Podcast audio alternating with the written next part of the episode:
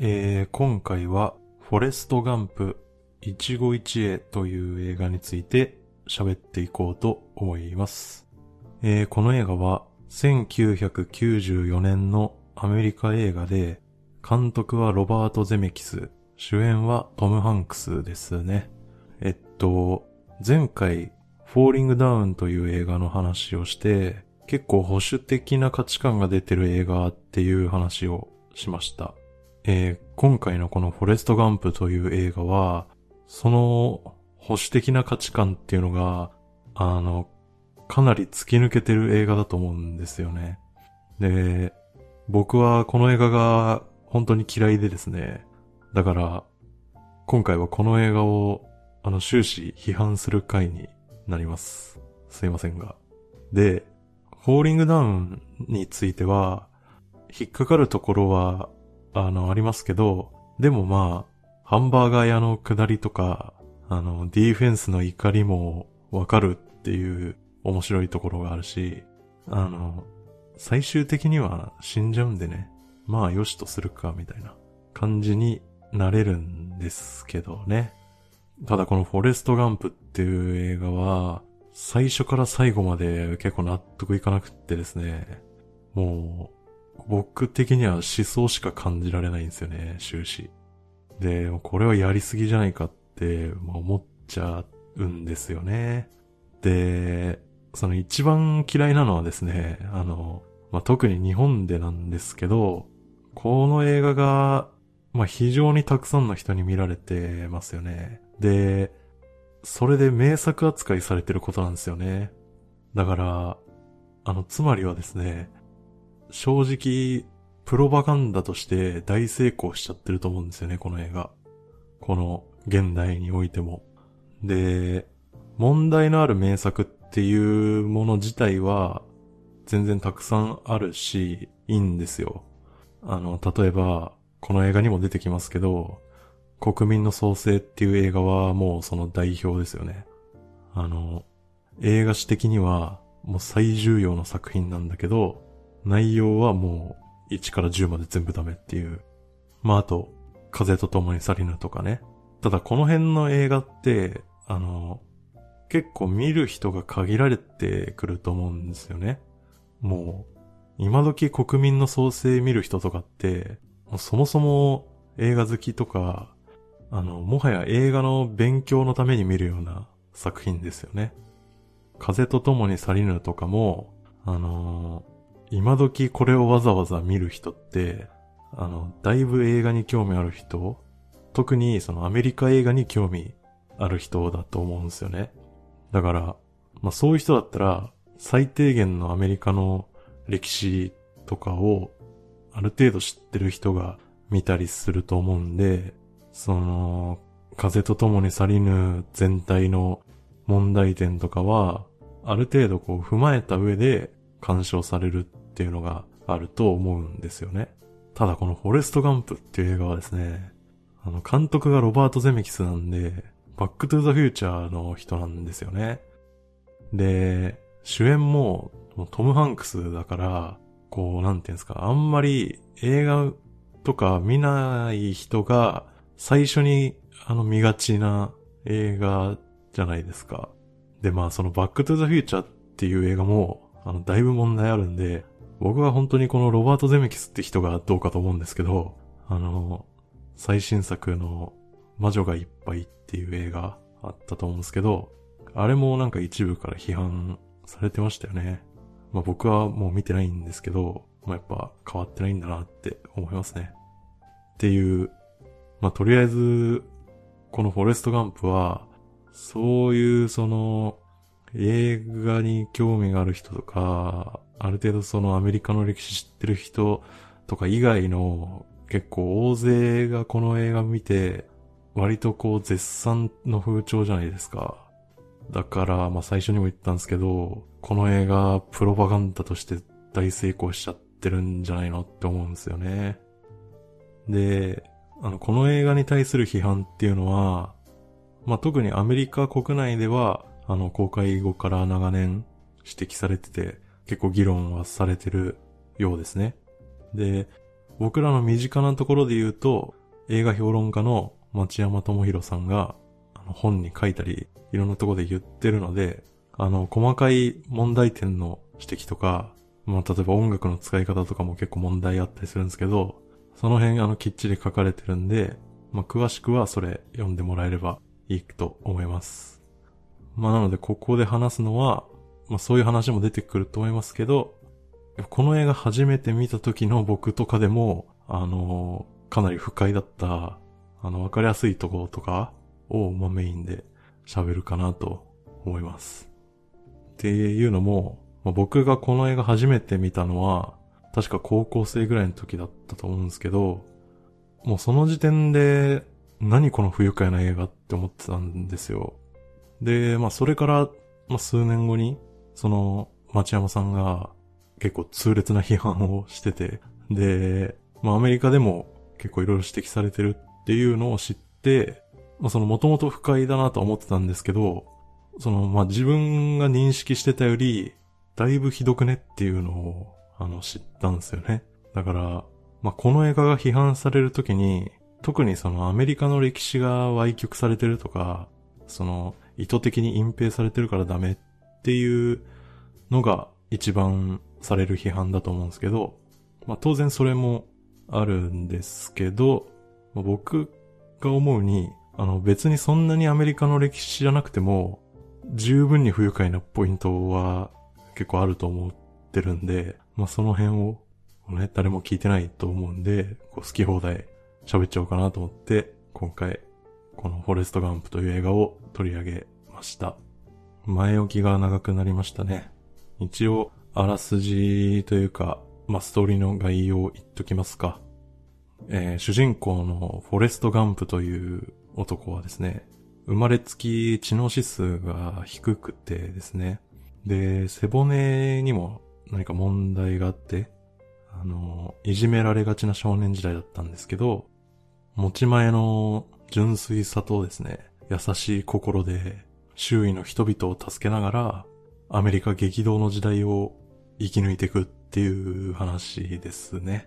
で、まあ、この映画見てる人多いと思うし、ストーリーの順を追って喋ってくっていうよりは、まあ僕がすごい嫌だったテーマ、みっつぐらい上げながら、じゃそれぞれについて喋る形でいければなと思います。で、まあ先に上げとくと、まあ一つ目が人種についてですね。で、二つ目が、ジェニーというキャラクターについてですね。で、三つ目が、フォレスト・ガンプ自身のキャラについてですかね。で、まあでもそれぞれ、あの、関連する話になっていくと思うんで、まあ、そんなにきっちり分けて喋れない気もしますけど、一応まあ三つについて喋ろうと思います。で、一つ目の人種についてですね。えっと、まず、この映画の、もう序盤ですね。最初の方。フォレスト・ガンプが自分の名前について語る場面がありますね。で、僕初めて見たとき、ここの時点でこの映画どうかしてるんじゃないのと思ったんですけど、あの、フォレスト・ガンプっていう名前のフォレストは、お母さんが言うにはですよ、南北戦争の英雄で、クークラックスクランを発足したネイサン・フォレストから取ってるっていうんですね。これどうかしてますよね。で、このなぜフォレストを取ってきたかっていうと、お母さん曰く、まずこのネイサン・フォレストとうちがまあ遠縁であると。で、人間は時にこういうバカなことをしてしまうから、その戒めのためって言うんですよね。で、映画の中では言われてないですけど、この名字のガンプっていうのはなんかアラバマとかアメリカ南部のスラングでバカとかノロマみたいな意味らしいんで、だからまあフォレストガンプっていうので、まあバカなフォレストとか、 なんかそういう意味合いになるみたいなんですね。で、このフォレストガンプの名前について、そのバカなフォレストみたいな意味になってるからセーフみたいな意見があるんですけど、僕はここ言うほどセーフかって思うんですよね。で、まあ、まずこの話をするフォレストガンプ自身はあの、知能指数が低いという設定なので、歴史に関する知識はまあ全然ないですね。だから、フォレストガンプが言ったこの由来の話は、母親がフォレストガンプに教えた内容ですよね。で、戒めのためって言ってますけど、あの、その前に、ネイサン・フォレスト将軍のことを南北戦争の英雄って言っちゃってますよ。フォレストガンプにそう教えてるわけですよ。で、その、クークラックスクランの、その発足された後の、その後の数々の諸行のことは隠して、バカなことっていう表現で片付けてるんですよ。で、クークラックスクランをバカなことで片付けるのは大問題じゃないですか。だから、実際ここでフォレストガンプはそのバカなことっていうのを頭からシーツを被って馬に乗ってることだと思ってますよね。なので戒めのためだか知らないですけど、あのクークラックスクランに対してそんな認識の母親っていうのはアメリカ南部の保守派の白人すぎますよね。いくらなんでも。だからあのここの時点で僕はもうこの映画に置いてかれてしまってもうダメだったんですけどね。どうなんですかねこれね。で、まあ、次は舞台についてですかね。この映画の舞台はアラバマですよね。で、フォレスト・ガンプが少年時代を過ごしてるのはだいたいせんきゅうひゃくごじゅうからろくじゅうねんだいのアラバマが舞台ですよね。まあ、この辺は一番この映画の批判で言われてますけど、この年代のアラバマっていうのは、あの、公民権運動の真っ只中ですよね。もうまさにキング牧師とかが必死に活動してた頃ですよ。よくされる批判としては、この映画では当時のアラバマを舞台にしておきながら、公民権運動とか人種隔離政策の実態っていうのを隠蔽してるっていうのが、まあ、散々言われてますよね。で、唯一描かれてるところといえば、あの、大学に黒人の学生が入学するっていうところで、フォレストガンプが学生の一人にノートを拾ってあげるっていうだけですね。これ描いて、はい、もう終わりっていうことですよ。この公民権運動とか、人種隔離政策を隠蔽してるっていう話については、この映画を擁護する意見として、この映画で描かれるアメリカの歴史は、基本的に知能指数の低いフォレストガンプが認識してる歴史だから、そのアメリカの歴史の全てを把握してるわけではないとか、あとはこの映画は別に人種差別を主題にした映画ではないから問題ないっていう意見がありますね。で、確かにまあフォレストガンプから見たアメリカの歴史だろうし、この映画は。その人種差別が本題の映画ではないとは思いますよ。それはね。ただ、あの、このフォレストガンプの ディーブイディー にロバート・ゼメキス本人とか、その映画の制作人のね、作り手の音声解説っていうのがあるんですよ。で、その中でロバート・ゼメキスたちがですよ、この映画で描かれるのは現代アメリカ史のダイジェスト版っていう発言があるんですよ。だからやっぱり、あの、現代アメリカ史をダイジェスト版にした場合、公民権運動とか人種隔離政策については、オミットしていいと考える価値観に基づいてるんですよ。やっぱり。だから、フォレストガンプから見たアメリカの歴史って言っても、そのフォレストガンプが見てるのは、結局南部の保守派の白人視点のアメリカなんですよね。で、まあ、公民権運動の話を描けとは言わないんですけど、少なくともその公民権運動とかを描くのは適してないと考える人たちが作ってる映画だってことは、やっぱ踏まえてみるべきと思いますね。だから間違ってもこれがアメリカの正しい歴史だと誤解してはダメですね、やっぱり。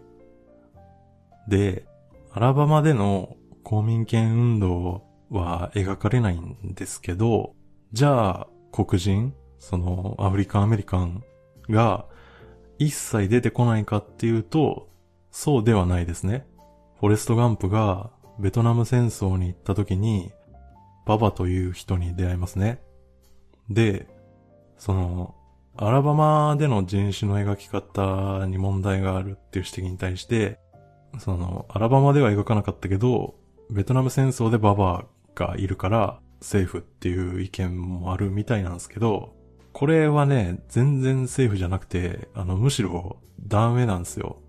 あの、まあ、このババアという人は、まず、フォレストガンプまではいかないまでも、この人もあんまり知能の高くない人物として描かれてますよね。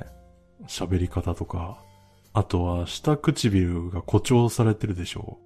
う。あの辺も、その、わざとやってるので、まあ、意図的にそう演出されてるっていうことですよ。で、まあ、そんなババが、アメリカ南部の白人男性であるフォレスト・ガンプを無条件で受け入れますよね。ババから隣座れって言ってきますよね。で、それからフォレスト・ガンプと友情を築いて最終的に戦死しますね。なので、その、この映画でババが果たしている役割っていうのは、結局フォレスト・ガンプが優れた人間性の持ち主であるっていうことを言うためだけに作られたキャラにしかなってないんですよ。まず、そのフォレスト・ガンプが人種に分け隔てなく接することができるっていうことですよね。で、その戦闘中にババが瀕死の状態であっても諦めずに助ける人であるっていうことですよね。で、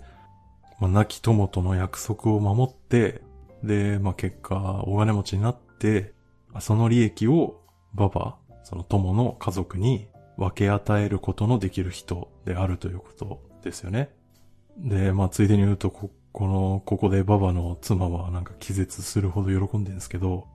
まあ、こういうね、白人からの差別をもともと受け入れてたり、あの、気にしてなかったりして、その、主に白人男性である主人公を無条件で助けたり、その主人公で感動エピソードを語るためだけに作られた白人にとって都合のいい黒人キャラクターのことをマジカルニグロって呼ぶんですよ。で、まあ、まさにそういうキャラなんですよ、ババって。だから、その、このババ周りの話では、あの、こっちからしたら何にも感動しないし、あの、不快なんですよね。うん。ってところが、人種関係について嫌なとこっすね。じゃあ、不愉快ポイントの二つ目なんですけど、これは、ジェニーの扱いですね。この映画では、主人公フォレスト・ガンプと対をなすように描かれるキャラクターとして、そのジェニーという女性がいますね。フォレスト・ガンプとは対照的に描かれていきますね。で、フォレスト・ガンプはこの映画を通してどんどん成功していく一方、ジェニーはもうそれと同じスピードで破滅していきますよね。で、その破滅していくジェニーっていうのがどういう人間かっていうことなんですよ。で、ジェニーはもともと歌手になるっていう夢を持ちながら公民権運動とかベトナム反戦運動に参加して、で、ヒッピーになるので、いわゆる反体制派の人物として描かれてますよね。だまさにセックス、ドラッグ、ロックンロールの人生なんですよ。一方で、フォレスト・ガンプは、あの、細かくは次のテーマで喋ろうかなと思うんですけど、反対に保守派の象徴をした人物なんですよ。で、保守派を象徴したフォレスト・ガンプは、あれよあれよと人生成功していき、反体制派の象徴であるジェニーは、あの、フォレスト・ガンプともう同じスピードで破滅に向かうんですよ。そのジェニーは数々の暴力を受けるし、ドラッグ中毒にもなるし、最終的にはおそらくエイズと思われる不治の病に侵されて死ぬんですよ。だから、もうやっぱ保守的ですよね。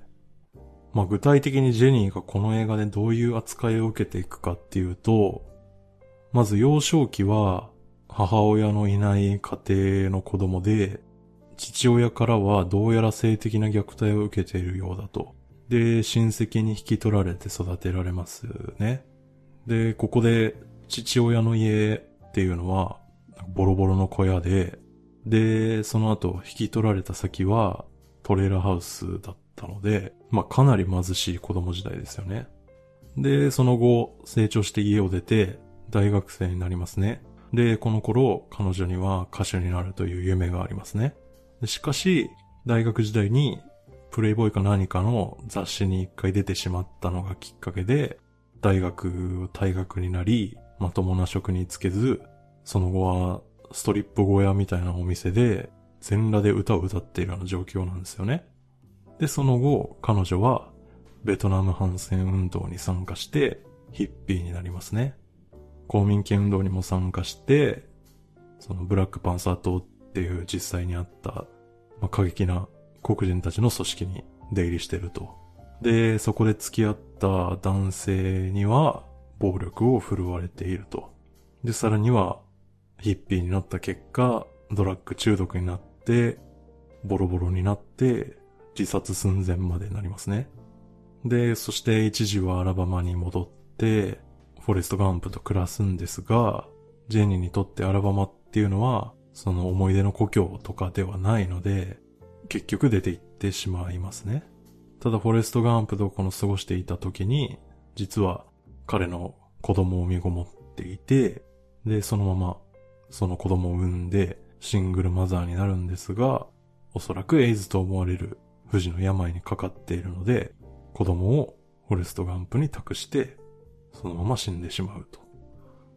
で、まあ、このジェニーの扱いにはかなり偏見が満ちていて、ということはイコールジェニーが象徴する反体制派に対する偏見に満ちてるっていうことですよね。まずやっぱりジェーンが歌手を目指してて挫折するくだりですよね。あのジェニーがあのフォレストガンプを大学の寮に連れ込むシーンで、そこで彼女が夢を語りますよね。そこでジェニーはジョーン・バイズのような歌手になりたいって言うんですよ。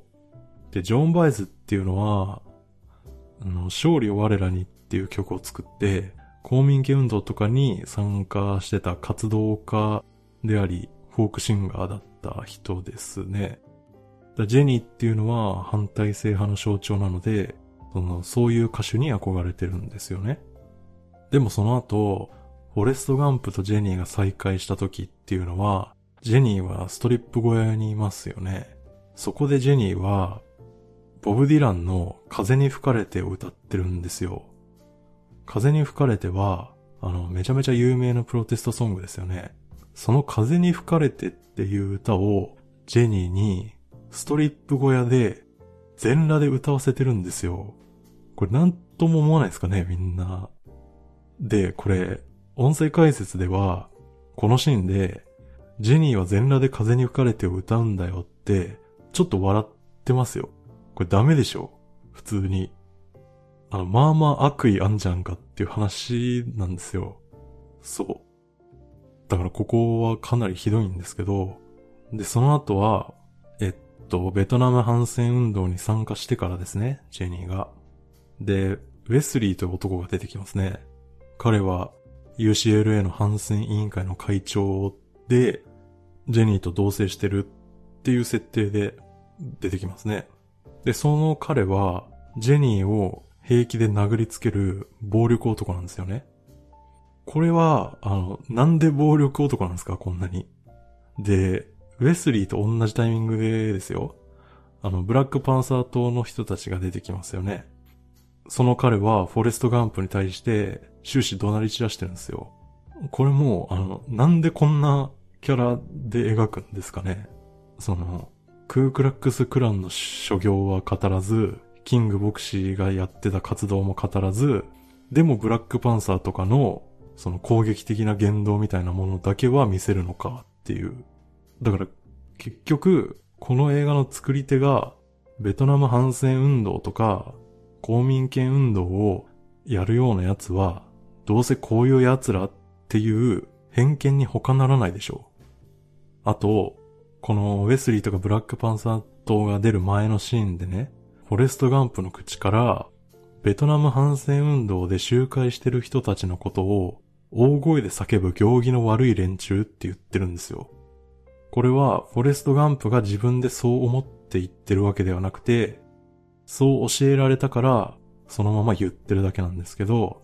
そう教える人たちって、あの、紛れもなく保守派とか、あと体制側の人たちでしょ。でね、ベトナム戦争の下りでは、アメリカが泥沼の戦争をして最終的に負けるっていうことには触れないですよね。この映画ははっきりとベトナム反戦運動を否定的に描いてるんですよ。そして、ジョーン・バエズに憧れて歌手を目指していたジェニーをストリップ小屋で歌わせて、ヒッピーになった後はドラッグジャンキーにさせて、エイズらしき病気にさせるっていうね。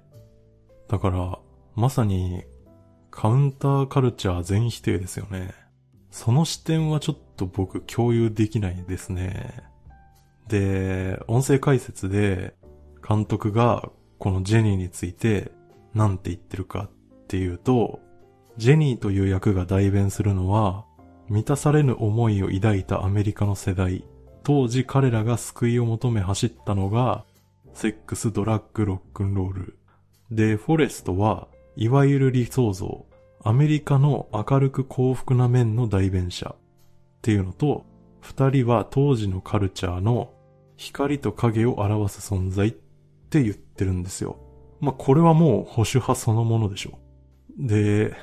カウンターカルチャーを満たされぬ思いで片付けてますよ。あの、カウンターカルチャーって、まあ、僕も超詳しいわけじゃないですけど、まあ、元はといえば東西冷戦があって、そのキューバ危機とかがあって、で、ベトナム戦争とか、その最中にケネディ大統領の暗殺とかがあって、で、当時の若者がもうこの嘘と欺瞞だらけの国家を信じられなくなって起きたムーブメントじゃないですか。で、それは有色人種とか女性とか障害者とかのマイノリティを差別する白人中心、男性中心社会とか、同性愛とか自由な性行為とか中絶とかを禁止するキリスト教とか、まあ、権威主義とか商業主義とか環境破壊とか、あの、そういう既存の古い社会システムに対する対抗だったでしょう。それを満たされぬ思いで片付けてるんですよ。で、当時のアメリカのカルチャーの影って言ってるんですよ。まあもう思いっきり保守的な立場に立ってますよね。まあそういうことなんですよね、だから。そういう価値観で作られてる映画ですよ、やっぱり。で、最後はフォレスト・ガンプというキャラについてですね。まあ、ここでですね、その、もし仮にアメリカの歴史とか背景を何も知らなかったとしても、あの、この映画で描かれてる世界って、あの、何もかもがフォレスト・ガンプに都合良すぎないですか。あの、全部フォレスト・ガンプの都合のいいように世界が動くんで、あの別に何も感情移入も感動もないんですよ。で、そもそもがそうなのに、その、そこに多少でもアメリカの歴史とか背景について知識があると、あの、もう感動しないどころか、もう不愉快になるんですよね。あの、まあ、まずですよ。ランフォレストランって言われて、あの、走ってたら、あの、生まれつき悪かった背骨が感知するって、あの、なんですかそんな簡単な病気だったんですか。まあね。で、その背骨が、あの、謎の力によって感知するくだりなんですけど、あの、まあ、フォレスト・ガンプがいじめられてて、いじめっ子から逃げるために必死で走ってたっていうことですよね。で、まあ、ただ、当時のこの舞台って、アラバマですよね。で、フォレスト・ガンプって、ってかなりでかい家に住んでますよね。ジェニーの家とは真逆でね。だからフォレスト・ガンプの家にはあの使用人がいますからね、黒人のね。だからまあかなり恵まれた生まれなんですよ。で、まあそんな彼がまあいじめられてて辛いっていうことなんですけど、あのアラバマが舞台であるばっかりに、あのその辛さに乗れないんですよ。あの結局そのフォレストガンプをいじめてるのも白人の子供たちなんで、なんか恵まれた人同士の小競り合いみたいな。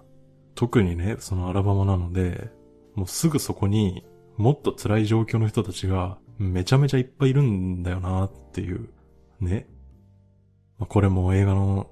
最初ですよ。フォレストガンプのお母さんがね、あの人が平等なら全員が客層をつけるべきだって言うんですけど、そのアメリカ南部で裕福でその黒人を使用人として雇ってるような人に平等を語られてもあの何もあの感じないっすよね。ここで言う人っていうのは白人のことなんだなって思うだけですよね。でですよ。で、このフォレストガンプは生まれつき足が強靭なんですよ。で、どれぐらい強靭かっていうと、足の速さだけでアメフトのアメリカ代表になるくらい強靭なんですよ。で、脚力だけじゃなくてね、あの卓球の才能も世界レベルっていうね、あのまあまあ、まあ、この辺はいいかなって感じですけどね。で、まあじゃあここでそのジェニーの話題の中で言ったフォレストガンプが保守派を象徴したキャラっていう話をしますか。あの、まあ、まずさっき言った通り、アメリカ南部、アラバマ生まれの、あの、裕福な白人ですね。ジェニーが明らかに貧乏なのに対してね。で、母親のことを愛してますよね。その親子の絆が強いですよ。で、一方ジェニーは、父親からおそらく性的虐待を受けていて、父親のことは、恨んでますよね。最後まで。で、ジェニーは歌手を目指して挫折していくんですけど、フォレストガンプはアメリカンフットボールの選手として成功していきますね。で、彼はベトナム戦争に参加して、そこで大活躍しますね。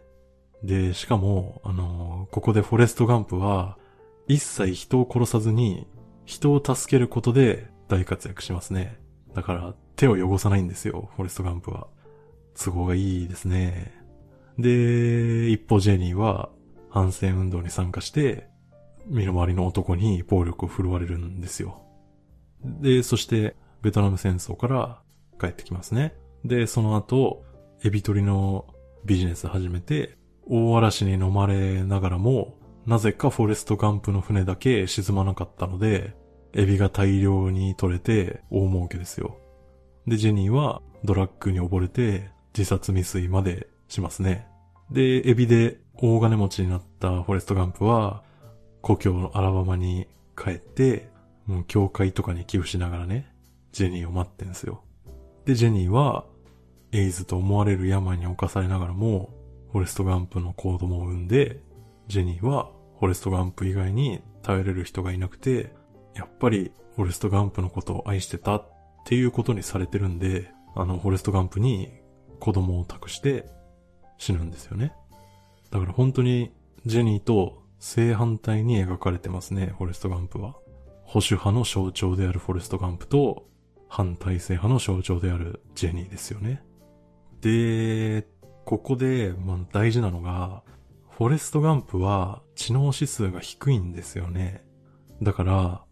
フォレストガンプ自身が保守的な思想を持っているわけではなくて、基本的に親とか大人とか国とかをその純粋な無垢な心で信じてるんですよね。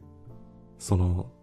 ネイサン・フォレストを南北戦争の英雄って言ったのも親に言われたからその通り言っただけだし、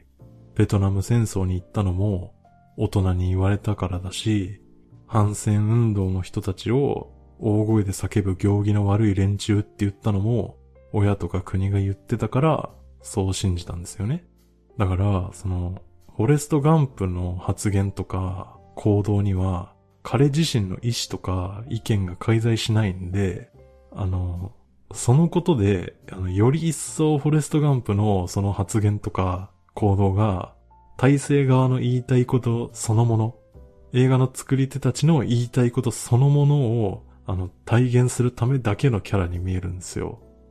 で、それで言うと、あのフォレストガンプがその反戦運動の集会でスピーチする場面がありますよね。あそこが大事で、あの、戦場で見てきたことを言ってくれって言われて、マイクの前に立たされますよね。で、そこで、まあ、フォレストガンプは人に言われた通りに行動するので、見てきたことを語るんですよ。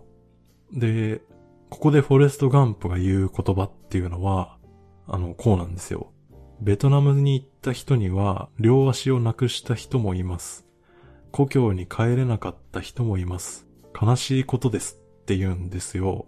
でもこの映画では、あの、そこでマイクの線を抜かれることによって、フォレストガンプの言ってることは、集会の人たちにも観客にも聞こえないんですよ。で、まあ、これってなぜかって言うと、あの、結局、フォレストガンプがベトナム戦争のことを悲しいことですっていうのは、フォレストガンプが象徴する価値観と合わないからですよ。フォレストガンプの口からベトナム戦争のネガティブな側面を言われたら困るんですよ。だからフォレストガンプが反戦運動の参加者たちに言うべきことっていうのは何もないんですよ。フォレストガンプは保守派の象徴だから。嫌ですね。まあだからとにかく、この保守派の価値観にひたすら操られ続けるフォレストガンプという人間はですね、保守派の価値観に操られ続けた結果、大成功するんですよ、人生。だからね、この映画をもう初めて見た時から、僕はもうこういうメッセージしか受け取れなかったんですよ。で、そのメッセージっていうのは、フォレストガンプみたいに自分で物を考えずに思考停止して、ただただ親とか大人とか国の言うことを信じて疑わず言う通りに行動していけば人生うまくいって大成功。一方ジェニーのように大人たちの言うことを聞かずに国のやってる戦争は間違いだろうと言って体制に立てつくような人間はヒッピーとかいうあのフリーセックスとドラッグばっかりやってる連中とつるんでそこで男には暴力を振るわれ、ドラッグ中毒になるし、最後は病気で死ぬっていうメッセージですよ。だから、もう初めて見た時は腹立ちましたよね。あの、これのどこに感動すればいいのって、その、フォレストガンプみたいに、その、知能指数の低い人が、あの、思考せずに、ひたすら上の言いなりになって従い続ければ成功するってもう反知性主義的なメッセージに受け取らざるを得ないですよね。だからね、やっぱり嫌いですね、この映画。ほんと。でね、あとはあの団注意団注意回りもまあちょっとどうかと思うんですよね。あのフォレストガンプ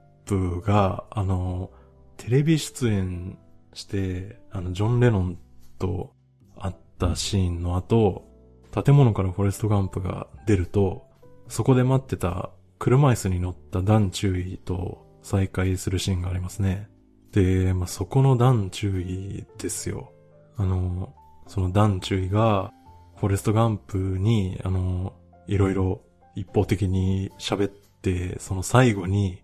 こんな国クソくらえだって言った瞬間、車椅子がスロープで滑ってずっこけるんですよ。なんか露骨かよって話ですよね。ほんと。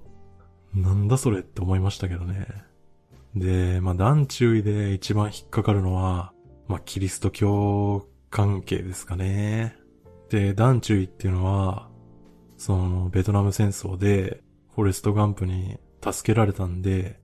両足を失った状態で、生きて帰ってきますよね。で、ベトナム戦争を経験して、自分の両足を失って、で、それでも戦死した仲間たちを置いて生きて帰ってきてしまった人生。それに絶望してしまってて、キリスト教をなんか信じられない状況になってますよね。まあでも、フォレストガンプと交流していくうち、なんかいつの間にか教会とか通うようになって、最終的に神様と仲直りしたとか言われてキリスト教になんか救われた感じになっちゃうんですよ。なんかこれもね、なんか自動的な感じでなっちゃうんですよね。で、ベトナム帰還兵が、あのそうそう簡単にキリスト教徒にはなれないでしょう。あの、ベトナム帰還兵って、ランボーとか、タクシードライバーとか、ディアハンターとかですよ。あの、まあ、もちろん全員が全員そういう人たちとは言いませんけど、あの、こういう映画が散々作られるぐらいには、ベトナム帰還兵が抱える問題って重いってことなんですよね。まあ、だから、ダン・チュイが、ね、神様と仲直りって言われてもね、っていう。まあ、ベトナム戦争とかどうでもよくなるぐらい、エビで死ぬほど儲かったっていうことなんですかね。まあ、あとね、この映画の日本のタイトルには、一期一会って言葉が付け足されてますけど、あの、めちゃめちゃ再会してんじゃねえかっていうね。そういうツッコミなんかもできますけどね。あの、まあ、それはどうでもいいですね。で、もうここまで散々内容についてもうバーッと批判してきましたけど、まあ、一応擁護派の意見っていうのも紹介しときますか。で、まあ、最初の方にこれ出しちゃいましたけど、その公民権運動とかベトナム戦争敗戦の話とかその辺が描かれないのはあくまでこの映画はフォレスト・ガンプから見たアメリカだから、その辺は知らなかったとか分かってなかったとかっていうことですよね。まあでもさっき言った通り、そのフォレスト・ガンプが見た歴史っていうのは結局その作り手が見せたい歴史をフォレスト・ガンプがただ見てるだけなんで、あのダメですね。あの結局ね、そのフォレスト・ガンプが見てないジェニーの人生も偏見に満ち溢れてますから、それね、それも変わんないですからね。まああと、フォレスト・ガンプ自身は、その差別をしない人間だから、この映画は保守的な映画ではないっていう意見もありますね。で、まあ確かに、フォレスト・ガンプ自身はそうでしょう。あの、まあただね、結局、ネイサン・フォレストを南北戦争の英雄って教える母親とか、その、ババの、その、誇張された下唇とか、あと、その反戦運動のメンバーを、暴力的な人間に描いたり、その、もうカウンターカルチャーを否定的にいくらなんでも描きすぎなんで、で、フォレスト・ガンプ本人以外に作り手の偏見は満ち溢れてるんでね。うん。ディーブイディー の、その、ロバート・ゼメキスとかが喋ってる音声解説聞いたら、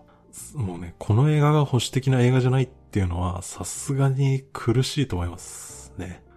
うん。ただ一個、あの、これ一番納得できるなっていう意見も一個あって、フォレスト・ガンプは無知な人間で、その、ただただ体制の言いなりになって行動していった結果成功していくんですけど、その、フォレスト・ガンプがする成功っていうのは全部偶然なので、保守派の思想通りに生きていっても結局はこのフォレスト・ガンプほどの偶然に重なる偶然でしか成功できないっていう皮肉になってるから、保守的な映画ではないっていう意見ですね。で、ここまで読み取ったら、あの確かにそうかもしれないですね。まあ、確かにみんなこの見方ができればいいなと思うんですけど、まあ、でも、あの、ほとんどの人がね、もっと手前の段階で、この映画をその感動作ってなっちゃってるんで、あの、まあ、皮肉として描いていたなら、ほとんどの観客にそれは誤解されてるんで、じゃあこれ失敗じゃないっていう感じではありますね。うん。まあ、ひたすら散々ディスってきて、まあ、思ったより詳しく、内容ディスっちゃいましたけど、まあ、その、作り手のね、価値観とかが、思想とかが、その、まあ、映画のどういうとこに現れるかとかね、その、その映画とか、まあ、本とかでもいいですけど、アメリカのこう、歴史を描くときにね、まあ、アメリカだけじゃないですね。その歴史とか描くときに、まあ、その何を描いて何を描かないのかっていう問題とか、そういうのを、まあ、この映画見て考えるっていうのは、すごい有意義だし、この映画は、そういう意味ではすごいいい題材だと思うんで、まあ多くの人が見るべきとは思いますね。まあただ、やっぱりこれが感動のヒューマンドラマの名作みたいな、そういう扱いをされてる状況は問題だと思いますね、やっぱり。うん、だから、まあこういう指摘はちゃんと踏まえた上で鑑賞されてほしいものですね。本当に。まあ、そんなとこっすかね。まあ今回は初めて嫌いな映画について熱く語ってしまいましたね。まあ、まあ基本僕そんな嫌いな映画とか、まああんまないんで、こういう回はそんなないと思いますけど、まあたまにはこういう内容を喋れるのもいいかなと思ってやってみました。というところで、また次回ですね。じゃあ、さよなら。